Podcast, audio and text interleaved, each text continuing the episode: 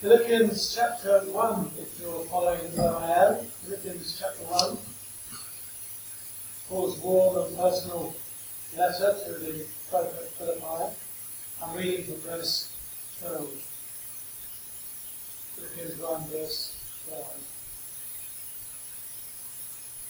Now I want you to know, brothers, that what has happened to me has really served to advance the gospel. As a result, it has become clear throughout the whole palace guard and to everyone else that I am in chains for Christ. Because of my chains, most of the brothers in the Lord have been encouraged to speak the word of God more courageously and fearlessly.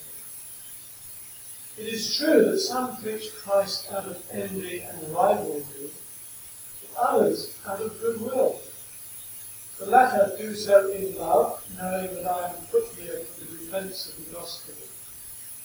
The former preach Christ out of selfish ambition, not sincerely, supposing that they can stir up trouble for me while I am in chains. But what does it matter? The important thing is that in every way, whether from false motives or true, Christ is preached. And because of this, I rejoice. Yes, and I will continue to rejoice, for I know that through your prayers and the help given by the Spirit of Jesus Christ, what has happened to me will turn out for my deliverance. I eagerly expect and hope that I will in no way be ashamed, but will have sufficient courage so that now, as always, Christ will be exalted in my body, whether by life or by death. For to me, to live is Christ, and to die is gain. If I am to go on living in the body, this will mean fruitful labour for me. Yet what shall I choose? I do not know. I'm torn between the two. I desire to depart and be with Christ, which is better by far, but it is more necessary for you that I remain in the body. Convinced of this, I know that I will remain, and I will continue with all of you for your progress and joy in the faith, so that through my being with you again, your joy in Christ Jesus will overflow on account of me. Good stuff, eh? Good stuff. But Paul is a prisoner in Rome. Has anyone here been a prisoner?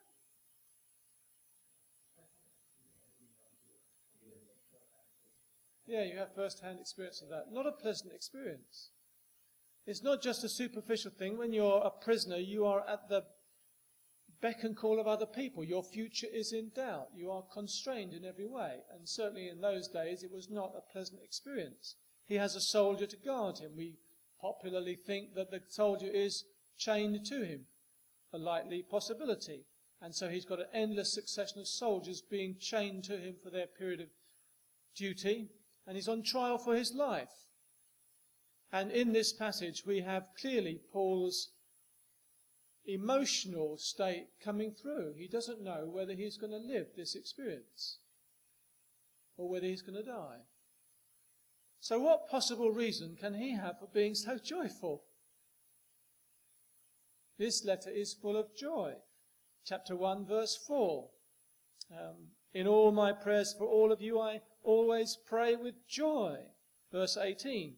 But what does it matter? The important thing is that in every way, whether from false motives or true, Christ is preached, and because of this, I rejoice. Yes, and I will continue to rejoice. Verse 25. Convinced of this, I know that I will remain and I will continue with all of you for your progress and joy in the gospel. Verse 26. So that through my being with you again, your joy in Christ Jesus will overflow on account of me. And so he goes on. What possible reasons could Paul have for being joyful when he's in prison in danger of losing his life?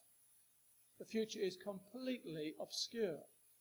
I want to just point out to you two things that I believe help Paul manage this time of trial? Do you have things you're not looking forward to in the future? Do you have problems? We often, as Christians, pretend life can go on okay. We sang a song which is absolutely true. We stand on all the promises of the Word of God. Absolutely true. But the Word of God also, apart from promises, gives us warnings, doesn't it? Warnings. We don't often stand on the warnings. We stand on the promises. They sound good. So the first thing I want to say this morning is it all to do with the perspective you have of life.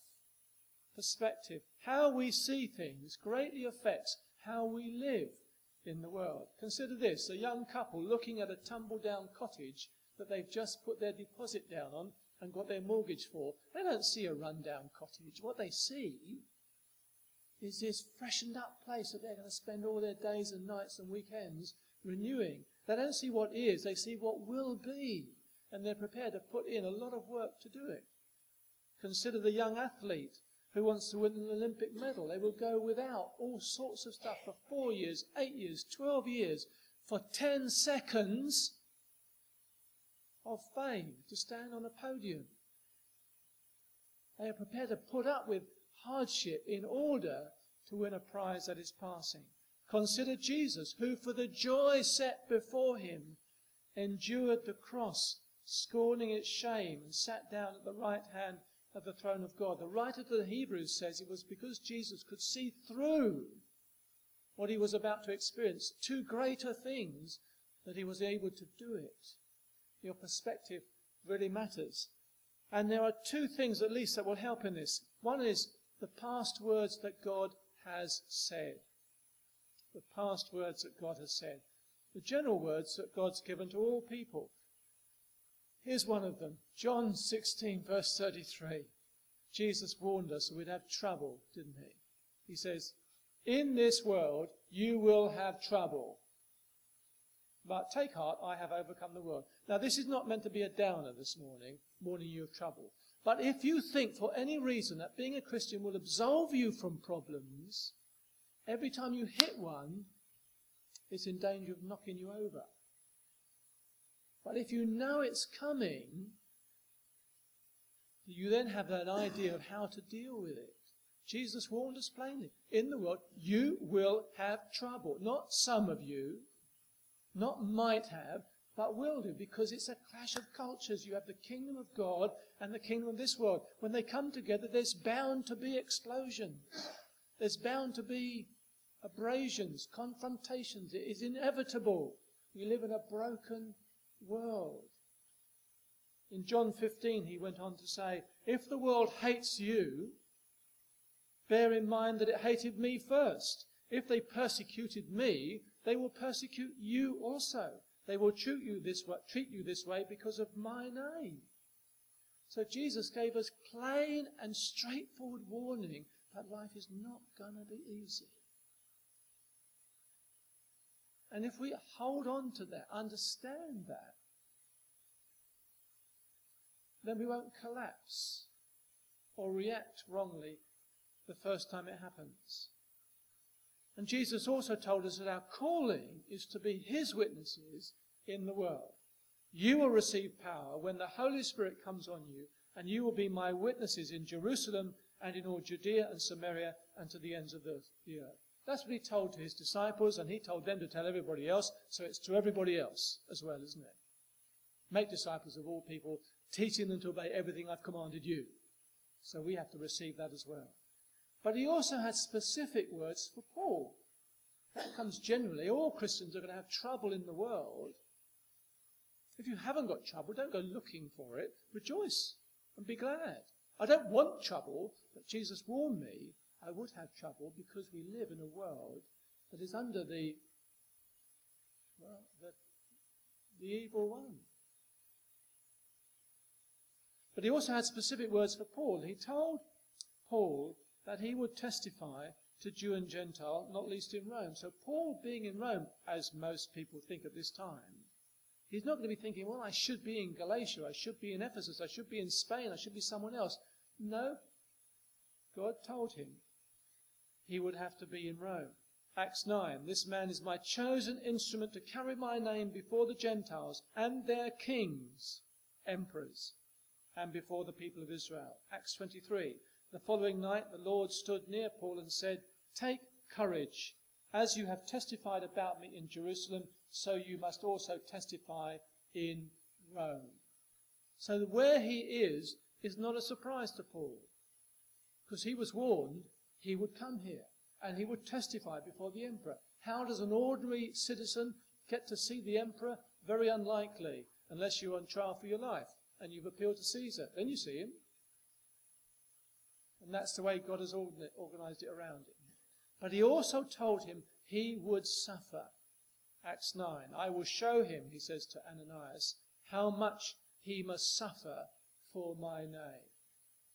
Ananias passed that on to Paul, and Paul knew that taking the word of God before the Gentiles and their kings, before the Israelites, would cause suffering in his life. So he is not surprised by where he is and what's happening to him. He's not shocked. He's not struggling. Oh, woe is me. He knows this is part and parcel of the calling of God upon his life. So this meant that when persecuted and hounded and arrested and imprisoned, Paul was not shocked or dismayed. It doesn't make life easy, but it makes it possible. We live in a society which suggests that life can be trouble free. That if you've got enough insurance, that nothing bad will happen to you, and if, you, if it does, then someone will pay for it for you. If something bad happens, often people go, Where is the person who's at fault? And often it's one of those things. They should make the problems go away. But life is not guaranteed to be trouble free, and certainly not the Christian life. The Stella Awards are named after 81 year old Stella Liebeck, who spilled coffee on herself and successfully sued McDonald's. That case inspired the Stella Awards for the most frivolous, successful lawsuits in the United States. Here's one. Kathleen Robertson was awarded $780,000 by a jury of her peers after breaking her ankle tripping over a toddler who was running inside the furniture store. The owners of the store were understandably surprised by the verdict, considering that the misbehaving little toddler was Miss Robertson's son.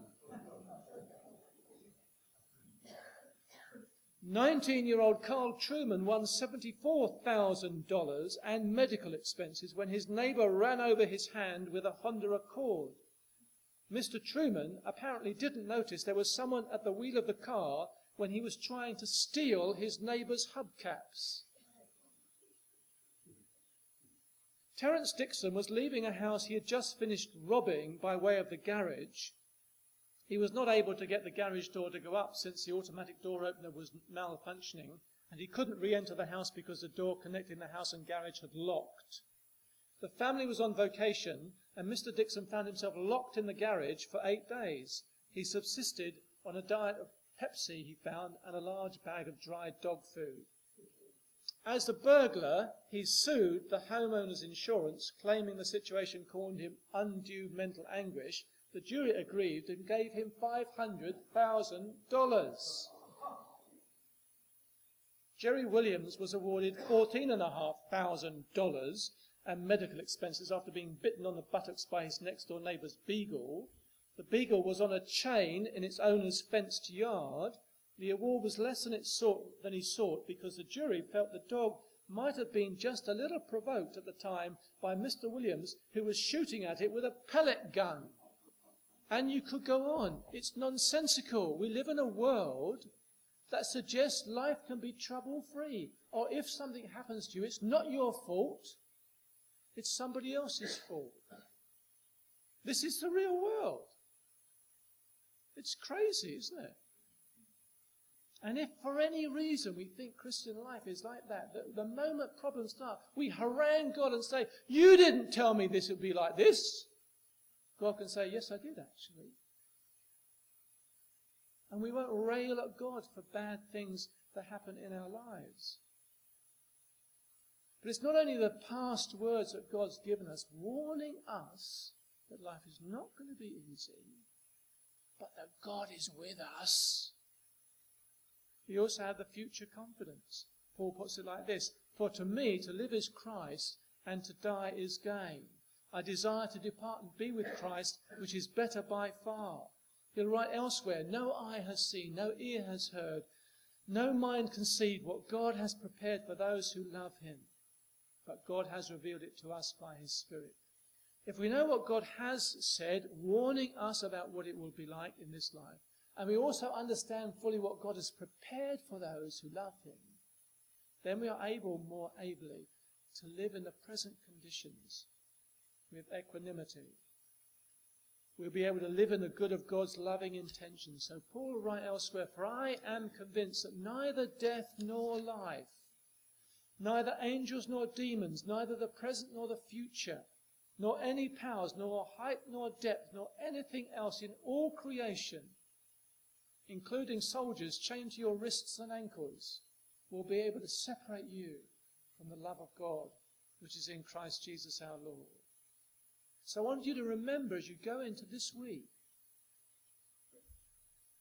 that everything that God has said in the past, we should not ignore the difficult passages. So when troubles come, and I speak to myself as much as to you, my friends, when troubles come, I have to say, You warned me of this, Lord. So how then do I seek you in the midst of it, rather than just running away from it? And what God has promised for the future should help our perspective with dealing with what we are presently going through. So, perspective. Remember what God has said and what God has planned, and that can help us now. God is with us in everything. But here's the second one. If the first one is perspective, the second one is priority. And you'll have picked that up already as we go through this little letter to the Philippians. For Paul, the preeminence is always, the priority is always Jesus Christ. Everything revolves around him. When John has his glimpse into heaven, he sees the Lamb looking as it had been slain, sitting on the throne, around which are the elders and the living creatures and the thousands upon thousands and countless multitudes around the throne circle, just like they were in the desert when the people were moving from Egypt to Israel. They were going through the desert, and every time they camped, for 40 years, every time they camped, the tabernacle was slap bang in the middle, and they camped round facing inwards. So the first thing they saw as they opened their tent doors in the morning and looked over the tent in front of them was the tabernacle and the glory. Everything focused on God. And for Paul, it's the same thing. Everything focuses on Jesus. And he says in verse 12, Now I want you to know, brothers, that what has happened to me, what has happened to him? He's been arrested, falsely accused of what he's not done, taken in chains. He's lost his liberty for two years already. And then had to come on this long winded Mediterranean cruise to Rome in the midst of a shipwreck. What's happened to me has really served to give me a pain in the neck has really served to advance the gospel. See where Paul's heart is? He is the one suffering, but he's saying, I don't care because this is really advancing the gospel. I'm here now in a capital city, speaking to people I wouldn't otherwise speak to, with the prospect even of testifying that there is really one Lord to Caesar himself. This is Paul's abiding concern, the advance of the gospel. It's happening among people who've never heard. These Roman soldiers, the chances are they've never yet heard the gospel. These Roman soldiers, they've got busy lives to lead. They're not interested in the faith of the folk around them, generally speaking. And, and centurions and whatnot come out quite well in the Gospels. But these soldiers probably haven't heard. But Paul, of course, has them now chained to him. They're not only he's a prisoner, they're his prisoner, aren't they? Because he's going to talk to them. What else are they going to discuss? And he has a few hours day by day with each one of these guys and can talk. These are ordinary men who have the ordinary things of life, the worries, the fears, the anxieties. Life doesn't work for them too. And they're chained next to a guy who has the answer. And not a slick answer, believe this and all your problems will go away, rattle, rattle. But believe this and your life will be transformed. Life is more than this. And he has these people. So he has the opportunity of telling people about Christ. as a result, it's become clear throughout the whole palace guard. So even those who are not physically, literally chained to Paul are hearing from their colleagues who are saying, you, you done any duty with that bloke, bloke called Paul? He didn't have to give you a lot of talk. And they're telling one another about these things and sharing together. Could it be true? Is it true?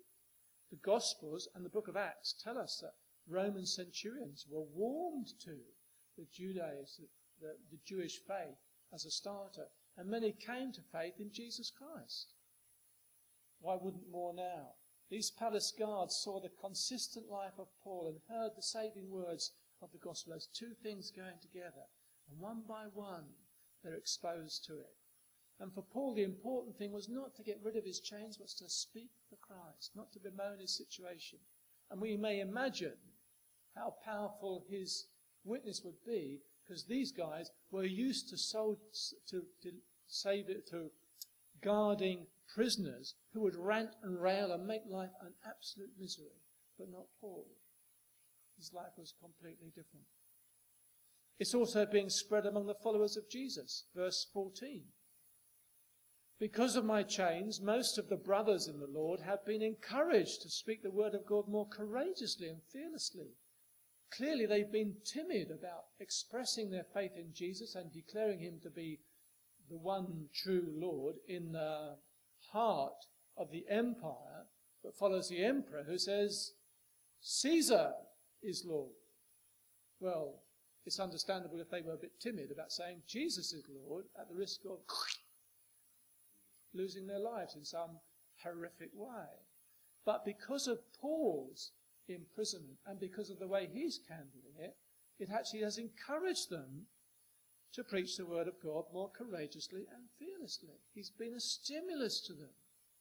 Do you read the accounts of Christians who are persecuted for their faith? Currently, they are inspiring, aren't they? Have you read accounts of Christians in the past whose lives were martyrdom or difficulty? They inspire you, don't they? They encourage us. That's the effect Paul is having on followers of Jesus. But not all followers of Jesus loved Paul. In verse 15 he said, It's true that some preach Christ out of envy and rivalry, but others out of goodwill. So obviously not everyone loved Paul, and some preached the gospel in order, can you believe it, to make life more difficult for Paul, to stir up a hornet's nest, so he'll get the more difficulty. I don't quite know how that works out. We're not explained. It's not particularly that they are Judaizers, suggesting that this is not the right way, because Paul in verse 18 rejoices that Christ is preached. Well, if they were preaching some other gospel, then he would have had strong words for them, like Galatians. But he's not having that. He says Christ is being preached. So clearly they're preaching the gospel, but doing so out of malicious intent, not love for God and for Paul. I don't know quite how that works, but nonetheless, Paul doesn't moan about it. He says, I don't mind. Because one way or the other, Christ is being preached. I don't care how it happens. So maybe when Christian things are being discussed on radio, television, it's being mocked and so forth, maybe we shouldn't be too quick to criticize because it's actually, maybe, it's actually exposing some truth of the gospel before people who otherwise wouldn't hear it. Maybe. So difficulties need not be terminal. It's true. If it's true that God will never leave us nor forsake us, then He is in the midst of every dark night we have. And God, we know, can turn all things to His advantage. Someone said this, it will be found, doubtless, at the end of all things, that the beneficent purposes of God have not been hindered one whit, but promoted and fostered by all that has been done to frustrate them. God can turn even the things that men intend for harm for good. And finally, Paul wants Christ's priority, preeminence in his own life. Verse 20. I eagerly expect and hope that I will in no way be ashamed, but will have sufficient courage so that now, as always, Christ will be exalted in my body, whether by life or by death. Christians, my friends, ought to live well, and Christians, my friends, ought to die well. And that's what Paul is saying. He's not saying, I'm looking forward to getting to heaven as a sort of personal theory. He, he wants his death to declare the glory of God. He wants to die in a way that glorifies Christ. As long as that happens, he doesn't mind whether he lives or whether he dies. He's facing the real possibility of death. And he will be content if by his death he might glorify Christ, or by his life he might glorify Christ. He looks for help from both his friends in Philippi and the help of the Holy Spirit. Verse 19, For I know that through your prayers and the help given by the Spirit of Jesus Christ, what has happened to me will turn out for my deliverance. Now it could be that he's look, hoping that they will pray for his freedom. But I don't think perhaps it's quite that in light of what he will say in a little while. Do you remember Jesus' words towards the end of his ministry? This is how Mark put it. Whenever you, Jesus speaking, whenever you are arrested and brought to trial, do not worry beforehand about what to say. Just say whatever you are given at the time, for it is not you speaking, but the Holy Spirit. That's what Jesus warned his disciples. That's precisely the scenario in which Paul is. That he's been brought before others for trial. So perhaps he's hoping that they will be praying that the Holy Spirit of God will give Paul exactly the right words to say so that whether he gets acquitted, it will be to the glory of God, or whether he dies, it will be to the glory of God. Paul is consumed with this desire that it should all be to the glory of Christ, that he should be preeminent in everything. He is the firstborn over all creation. In all, him all things hold together. So, my friends, as we go into this week and face difficult things from time to time, I'm really hoping that no one's going to get chucked in prison. But it could happen, you never know. We know of one godly man, a godly, upstanding man of integrity and honour, who was thrown into prison for three months in his later years for something he had not done. And he told me at the court case every time he realized why Jesus said nothing at his court trial because he said truth was twisted. Every time he explained why, uh, he put the right explanation on whatever was he was accused of, it was twisted. And he spent three months in prison. And he said later, he said they were very productive months in prison, Charles. I was able to teach young lads English, read to them, and do all sorts of things. That sort of guy. But it came completely out of the blue to someone who had not done anything except be a man of integrity and honour. So it's not impossible, but I'm hoping it's not going to happen. I'm not predicting it. But whatever our problems and trials, remember this Jesus said it would happen because we are part of the kingdom of God and there's a conflict between the kingdom of God and the kingdom of this world. But He is with us. God is with us. Nothing can separate you from the love of God which is in Christ Jesus. He who is in you is greater than he who is in the world. So instead of us beginning to think, I must be in the wrong place, I must have done something wrong, not necessarily. Call on the Lord for help. Ask for his help. That in the way you handle this issue, Christ will be glorified. He will have the preeminence. Whether he rescues you from it or sees you through it, in one way or another, that Christ may be glorified. Because that's what really touches the lives of other people. Paul says this, For to me to live is Christ and to die is gain. If I am to go on living in the body, that will mean fruitful labor, labor for me. Yet what shall I choose? I don't know. I'm torn between the two. I desire to depart and be with Christ, which is better by far, but it's more necessary for you that I remain in the body. There's two ways you can look at the future, and this is not to bring a death wish in. These two things are different. There's a difference between willing to go to be with the Lord, but eager to stay here. That's one way we can look at it. Or we're eager to be with the Lord, but willing to stay here. And biblically, it's a second that should be our attitude. We are eager to be with the Lord, who has such things in store for us, to see the one we have loved all our lives, all our Christian lives, the one we've served, the one who is our all in all. We're eager to be with him, but we're willing to stand as long as he has work for us to do. It's a good attitude, isn't it? Let me pray. Father, we don't want to discourage ourselves by imagining the problems that could arise in coming days. We are those who live in the world and we recognize that problems are part of life. But that's what you said. We would have trouble. But you also promised that you would be with us. And I want to ask, Lord, that at this moment in time you might fill each of us so full of your spirit and so full of your word and truth that we will be able to stand on this promise that he who is in us is greater than he who is in the world. So, when we face things, we will not be doing so on our own, but with you.